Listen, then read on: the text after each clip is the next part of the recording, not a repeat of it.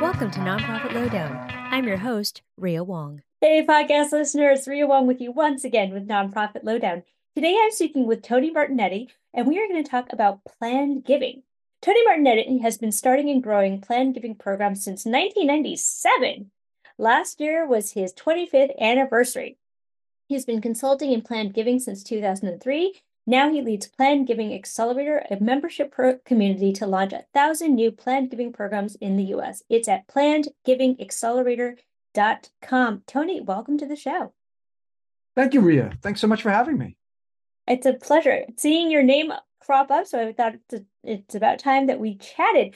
Before we get into the nitty gritty, can you give us a sense of how did you get into the planned giving game? It's a pretty unique niche. Yeah, the first step was hating practicing law. That was that was a prerequisite for me. I spent only two years, you could say either too short or two very long years practicing planned practicing law. Hated it and re-engineered myself into something where the law helps. It helps related to planned giving, but by no means, I don't want to put people off at all. By no means have I emphasized that enough. Do you need to be a lawyer or have any legal training whatsoever to do planned giving very successful? That's good to know. And it's funny you should mention this because I know more recovering lawyers than I do actual practicing lawyers. Okay, so let's jump into this. So, for those of us who are complete and total newbies, what is planned giving? this these are long-term gifts to nonprofits and they are in people's estate plans or their maybe their retirement plans and the easiest example is a gift in someone's will so it's term because it's not a gift of cash until the person has died so they make their commitment today but it's not a gift of cash to your nonprofit until the person has died. Long term, you need to have a long term view of fundraising. So I know that we might use different terminology, and is it the same thing? So we can talk about planned giving, we can talk about bequests, we can talk about gifts in the will. Are those all the same things or are they different? Planned giving is the umbrella, and charitable bequests are a subset under the umbrella. And gifts in wills, that's exactly the same thing as charitable bequest. That's what it that's the definition of a charitable bequest is a gift in someone's will or a bequest in someone's will. I'm just going to jump into it because I know folks are anxious to know about this. First and foremost, I feel like a lot of people can be anxious about talking about a planned giving program because ultimately you're talking about people's mortality. And so I'm wondering, is that something that people have a hard time with? Can I disabuse you of the myth that yes, this please. is a conversation? Thank you. All right that, that this is a conversation about death. It's about life, the life of your nonprofit, the sustainability of your nonprofit, the growth of your nonprofit endowment. So it's about life.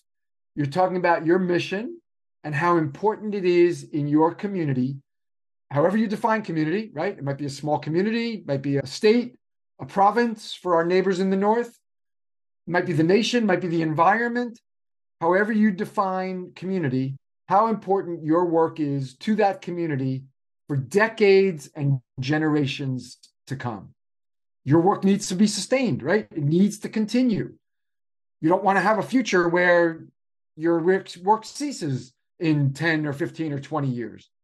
And the gifts and wills that you'd be talking to folks about are intended to prevent that ugly future from ever happening. Your work does continue, it doesn't cease, and your community doesn't suffer 15, 20, 30 years from now because your work has stopped. So it's about life, it's about the life of your nonprofit, sustainability, of course, endowment, that important savings account that helps you remain sustainable.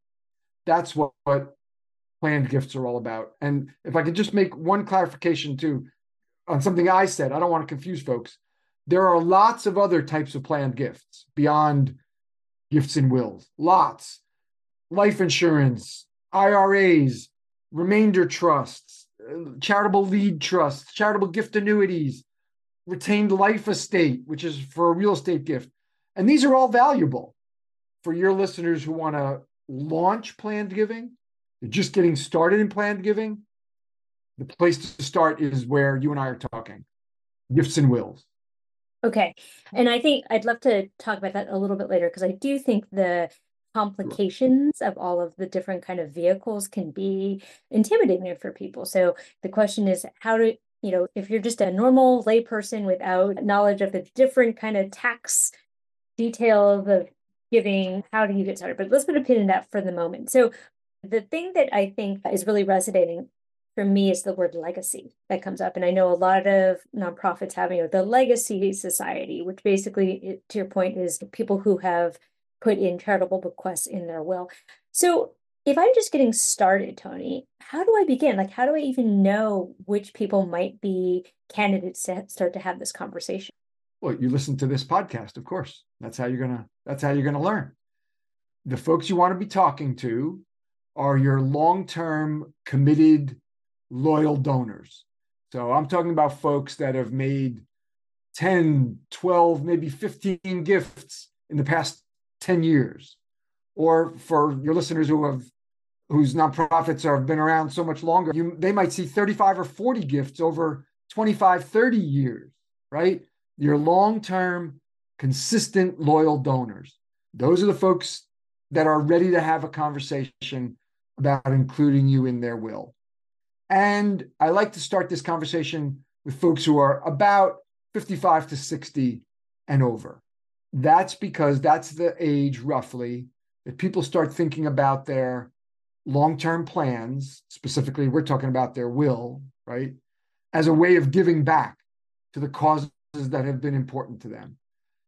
You can do planned giving at much younger ages. You could be talking to millennials easily, folks Ria Wong's age, not Tony Martignetti age. But when you're getting started, the low hanging fruit, the most likely folks are those who are 55 to 60 and over. And they're the ones whose gift is most likely to remain in their will. Because somebody who's 25 or 30, they're going to be living 60 years, right? Maybe 70 years. That's a long time for your work to remain in somebody's will. I'm not saying it's impossible, of course not. Not impossible. That's a uh, put it this way, that's a heavy stewardship lift. 60 or 70 years worth of stewardship. So the likelihood of the gift remaining in the will is much higher when the folks are much older, 55 to 60 and over. So what I'm hearing and to think about is it's really about the longevity of the donor versus the capacity per se. Because I one thing that stuck with me is a friend of mine was telling me when she was raising money for Channel 13 in New York, a lot of WNET, yes.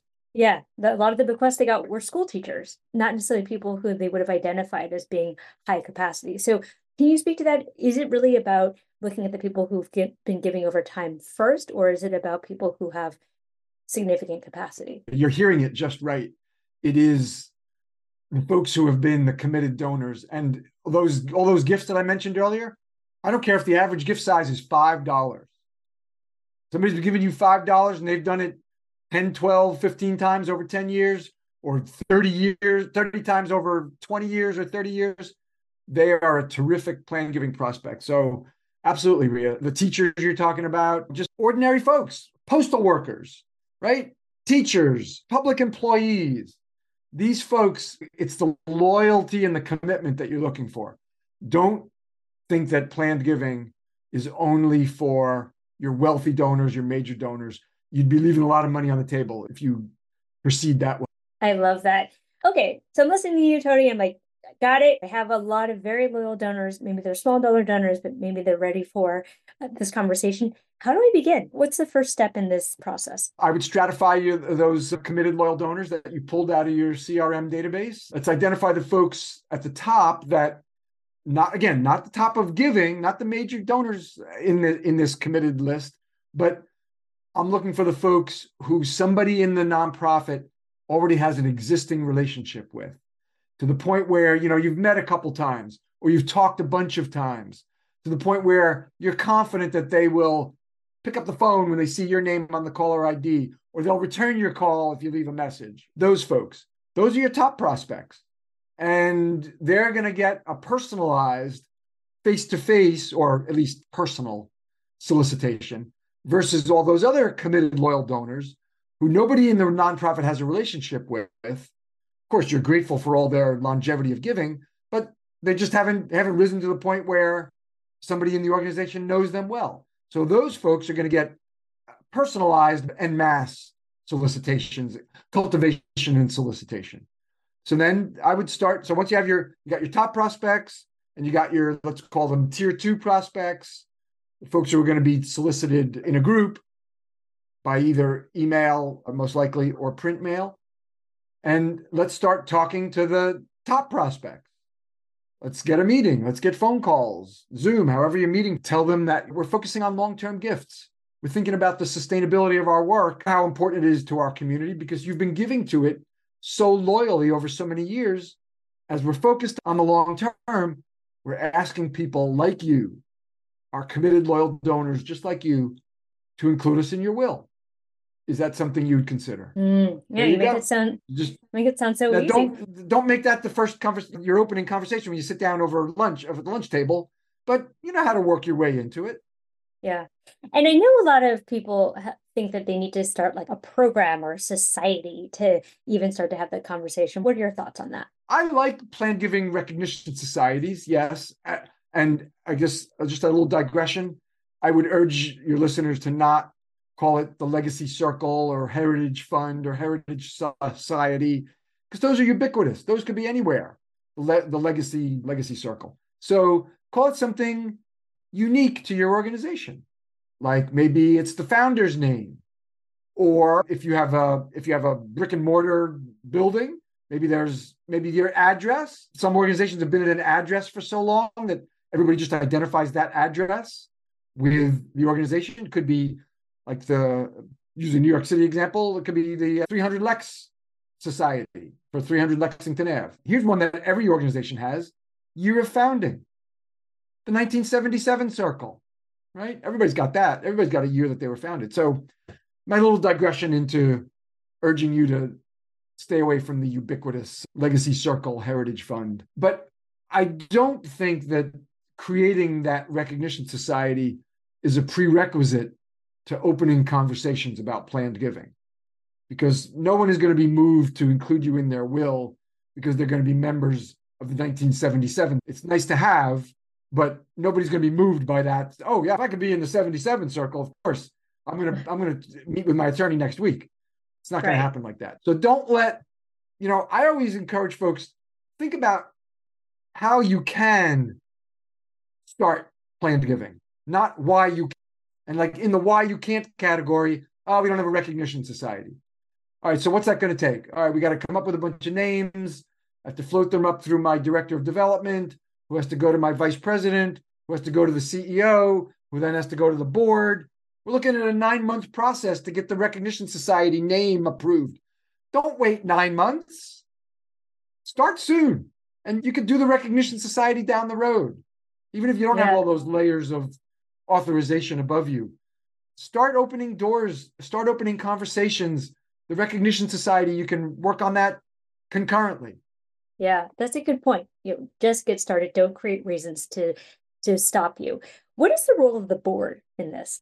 I like to see leadership among the board. Any new initiative, there are key volunteers, there are insiders. They know the best of, of anybody, ideally. So I like to see 100% participation in the board. I like to see all board members include the organization in their will.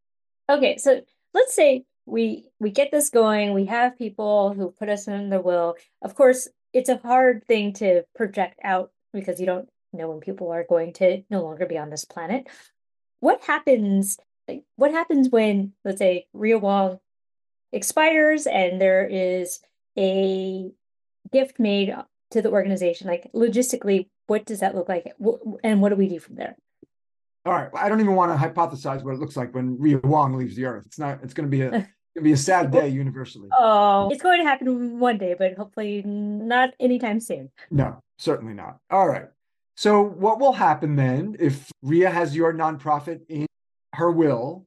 Then when she dies you'll get an official notice called a notice of probate it's required by law to be sent to every person and every organization that's named in the will. And you'll be informed that Leah has died and she remembered you in her will. And here's the process for you to get your gift over the next several months. It's not a technical process at all. And as I said, by law, that notice has to be sent to everybody named in the will. It's really, it's really quite. But what does that look like from a stewardship position? Or I guess I'm wondering if you have any clients that you could point to, like they did a really nice job, because presumably, if someone has passed away, they have loved ones who might want to see some kind of recognition, might want to be acknowledged in some way. I'm just wondering logistically, what does that look like? Of course, the stewardship begins while the person is still living. If they've told you that they've included you, a lot of people don't. For some people, it's just too personal and too private for them, so they won't tell you. But for the ones who have, of course, you welcome them to your new recognition society, which you understood you did not have to create before you started the conversation with the person. All right. You welcome them to your recognition society and you're thanking them generously through the years maybe you're inv- inviting them to events maybe you have an insider communication that your major donors get that your planned giving donors could get also so there's that stewardship during life and then ria to your question about at death you can ask if if there's a family member that we can speak to in the in that notice that you get that official notice it will in all likelihood name an attorney that's helping to distribute the gifts from that estate and you can inquire with that attorney is there a family member who we could thank? And sometimes they'll say yes, here's the address, or sometimes they'll say yes, send your communication to me and then I'll forward it on. Okay, that's fine. And sometimes they'll say no, the family doesn't want to hear or there are just so many charities i've yeah, i've seen i've seen wills with i'm not exaggerating scores of charities scores uh, i love yes. that so there might there might be the case that there's just too many charities and the family would like to thank you for your wish, but they don't really want to hear from all the charities. But you certainly could inquire with the uh, with the attorney that's named that notice that you'll get. And do you have any guidance for folks who are having these conversations? Is it better to have a restricted gift or obviously we love unrestricted, but is there any guidance with is it a bigger gift potentially if it's restricted? No, I haven't seen a differentiation between unrestricted and restricted gift sizes. I've seen enormous unrestricted gifts, millions of dollars in a single will, unrestricted. So not not that. If I would say if the person wants to restrict their gift in their will, then it's probably best that they talk to you so that we can craft the program, identify the program, craft the language so that it's going to be used the way the donor wants it to be used.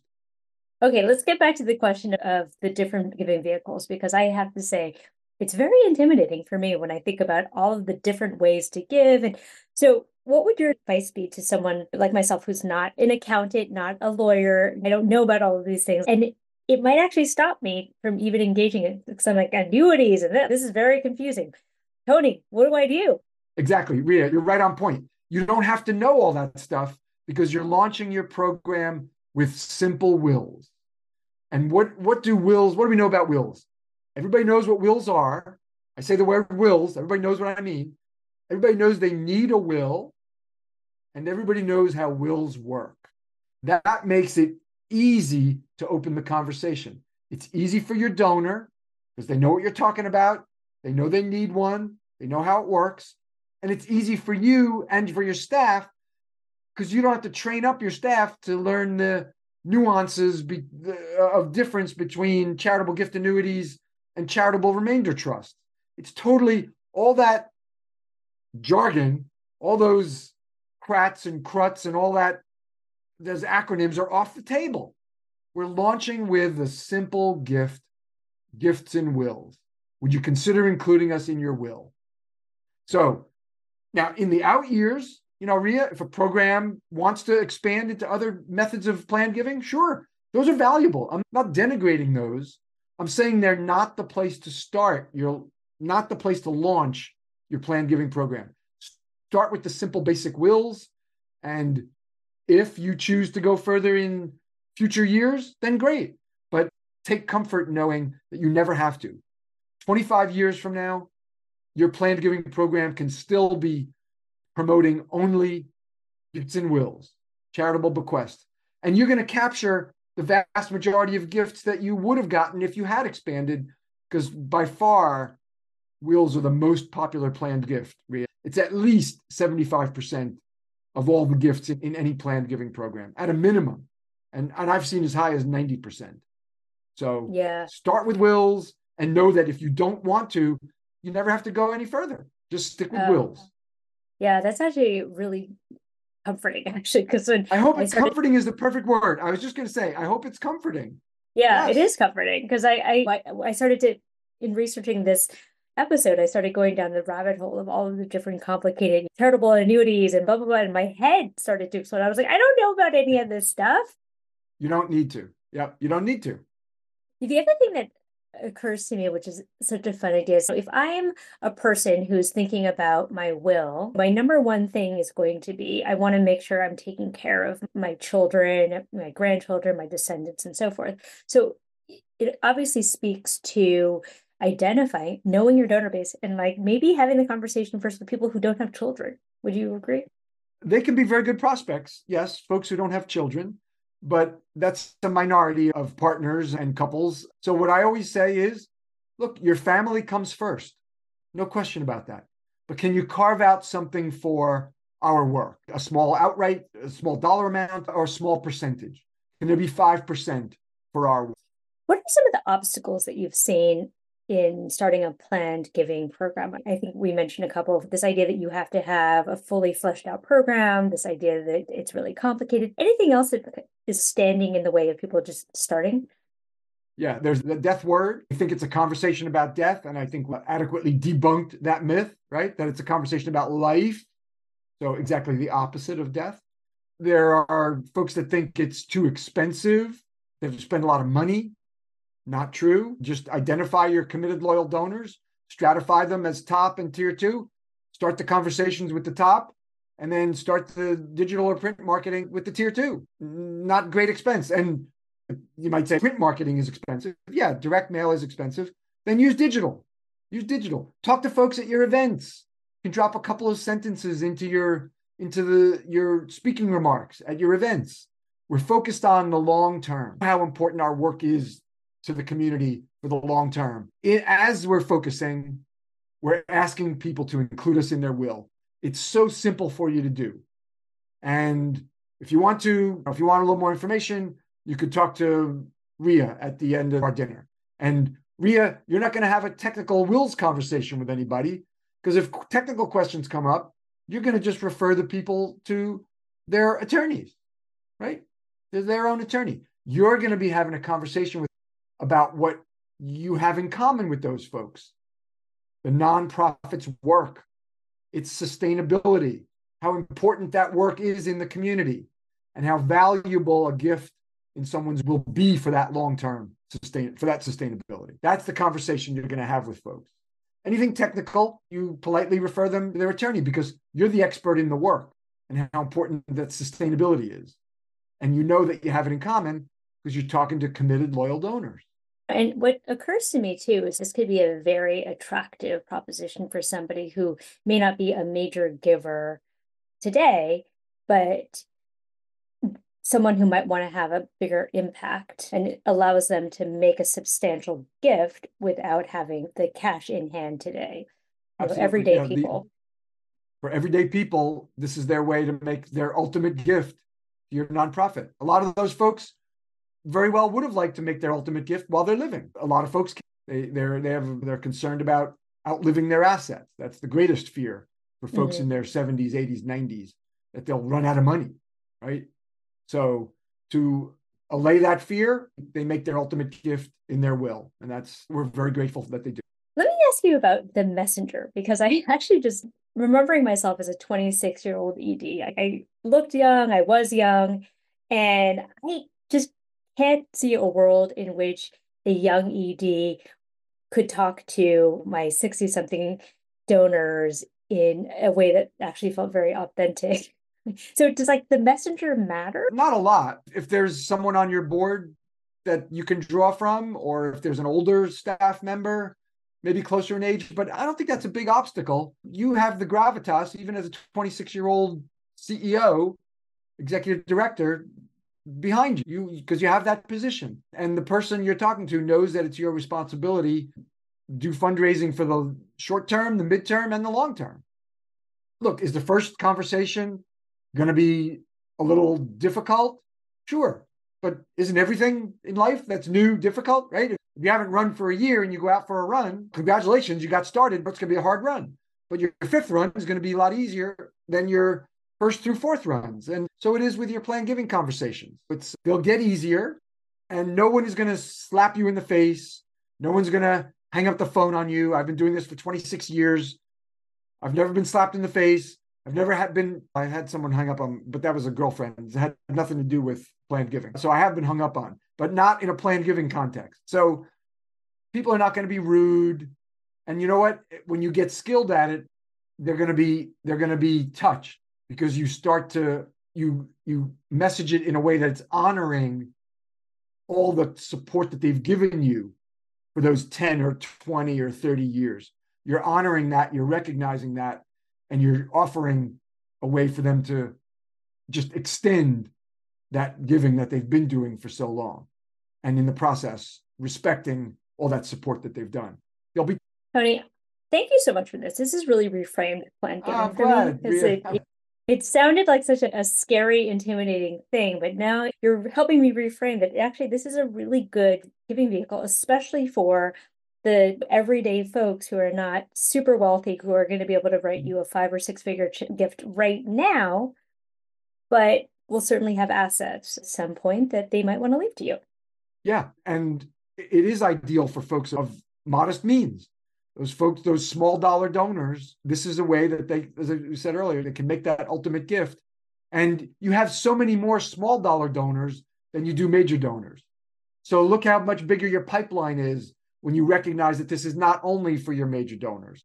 That is really helpful. Is there anything else that we haven't talked about that you think it's important for people to know about plan giving programs? Let me tell you that I'm probably the only lawyer who will say that you don't need a lawyer. Just a reminder about that. Another goes back to your question about what keeps people away. They feel that they need expertise on their board or on their staff. You don't. You don't. You just need to know your mission and how important its sustainability is in your community. I think we've covered it, you know, quite well. You were well prepared. You over prepared because you learned about gift annuities and charity remainder. Didn't I saw it and I ran away. this has been great. So where can folks learn more about? I know you have an accelerator program, which is great. I know you're about to close it, but will you open it again later this year? Not this year, but early 2024. So if you want to learn more, there's a couple different ways. Just go to plannedgivingaccelerator.com. And as you said, the next class is going to begin before before folks hear this podcast but that's fine. There'll be another class. It, it won't be this year, most likely. So okay. go to plannedgivingaccelerator.com. You can join the email list there. Of course, in the meantime, I'm sending what I think is valuable information about planned giving generally. And then when we begin the promotion for the next, you'll be on the list and you'll know about it. And I also host a podcast. I have Tony Martignetti Nonprofit Radio, if that's of interest to you. That it's not just planned giving and it's not just fundraising. It's all things that I think small and mid-sized shops are struggling with. And you can learn about the podcast at tonymartignetti.com. Tony, let me ask you this. The way that you frame this up for us is it seems really simple. Anybody can do it. Why do people hire you? What do you do for folks? I'm chronically underemployed and unemployed. So that is a problem. You're you've hit the nail on the head. No, I'm doing fine. No, I do I I teach this course, the Plan Giving Accelerator course. So folks join that and you, you have to pay to be a member, of course. And I do retainer based planned giving consulting for bigger organizations that do decide to go beyond charitable bequests. Okay, that's very helpful. So, folks want to get real sophisticated, you should talk to Tony. But to get started, look into his accelerator, look into his content. I'm sure it'll give you plenty to start with. Is that right? That is right. That's a great place to start. And you don't even, yes, Absolutely. You don't need that expertise. Absolutely. Everything you said. Oh my gosh. Okay. Tony, thank you so much. And we will make sure to put all of your information in the show notes for people to connect with you via LinkedIn, to see your content, and certainly to check out your accelerator. Thank you so much. This has been really helpful. Ria, thank you. And I'm glad I gave you comfort around planned giving. Very I you know I'm what? gratified that I want to talk about planned giving with everybody now. That's it. I'm the evangelist for planned giving. You are. Please do join yeah. me. Yes. Yeah. We actually, I might invite you to come and guest speak at my accelerator so we can get more people on that plan giving train. I would love to do that. I'm I'm looking for all the people who are interested in plan giving. I'd I'd love to. That would be very thoughtful. Thank you. Excellent. Thanks so much. Take care.